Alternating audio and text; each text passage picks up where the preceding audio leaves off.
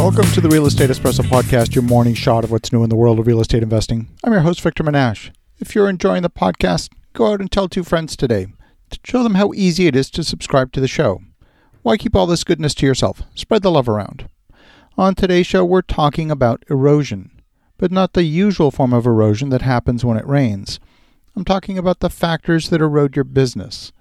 When we encounter erosion, the natural reaction is one of dismay or disappointment. This shouldn't be happening.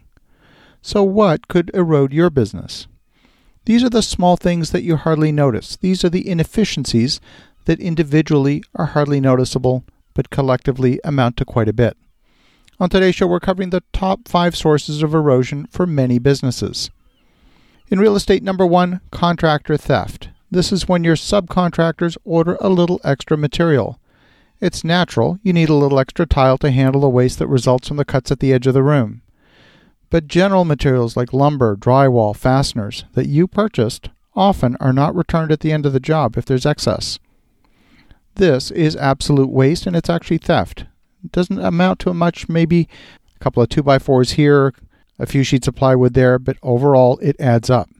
Number two, subscriptions. These are the software services that might have been ordered a few years ago. Today, you wouldn't subscribe to that same software. I'm actually guilty of this one. I have several examples of staff that are no longer part of the organization. It's important to keep an archive of their email. Our email is hosted by Google, and the cost is $6 a month for the Business Suite for every single account. It would take about 15 minutes to shut down that specific user account and create an archive file. But before you actually delete the account, and save the six bucks a month, you want to make sure that the archive is readable in the future should you need to access it. That process takes about another half an hour, maybe sometimes even more. As you can imagine, saving those $6 hasn't come to the top of my priority list this month, anywhere in the organization. It wasn't a priority last month, and it probably won't be a priority next month either. So we have $6 of erosion every month, and it's been over a year. Number three, increasing your tenant's rent. In some cases, if your property is rent controlled, you might only be able to increase your rent maybe 2 or 3% a year. Sometimes I've seen property management fail to increase the rent because it's only an extra 22 bucks a month, less than $1 a day. Increasing the rent isn't urgent. You've got other more pressing things to work on. You have investor reports, accounting deadlines, and the lady in unit 30 who wants her blinds repaired. Number 4, property tax appeals everyone who owns property needs to pay their fair share of property tax.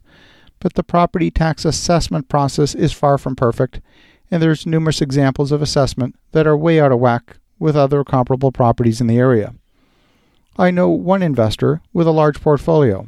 The savings in property taxes are sufficient to justify a full time employee on salary in, in his particular case. That's all that person does. They appeal tax assessments. Number five, Insurance. Insurance prices and coverage vary widely. The easiest thing to do is to pay the same insurance company upon renewal. Yeah, it's gone up an extra 10 or 15% since last year, and you'll grumble about it. But I have several recent examples where by shopping around, I was able to save anywhere from 25% to 65% on my insurance bill. And I'm not talking about reducing coverage. I take the time to read the insurance policy and understand the coverage. In fact, many brokers are surprised when I request a copy of the policy. I'm told that I can get a copy of the policy after it's issued. But that's like buying a brown paper bag and the salesman tells you you can only see the contents of the bag after purchase. Trust us, you're going to like it.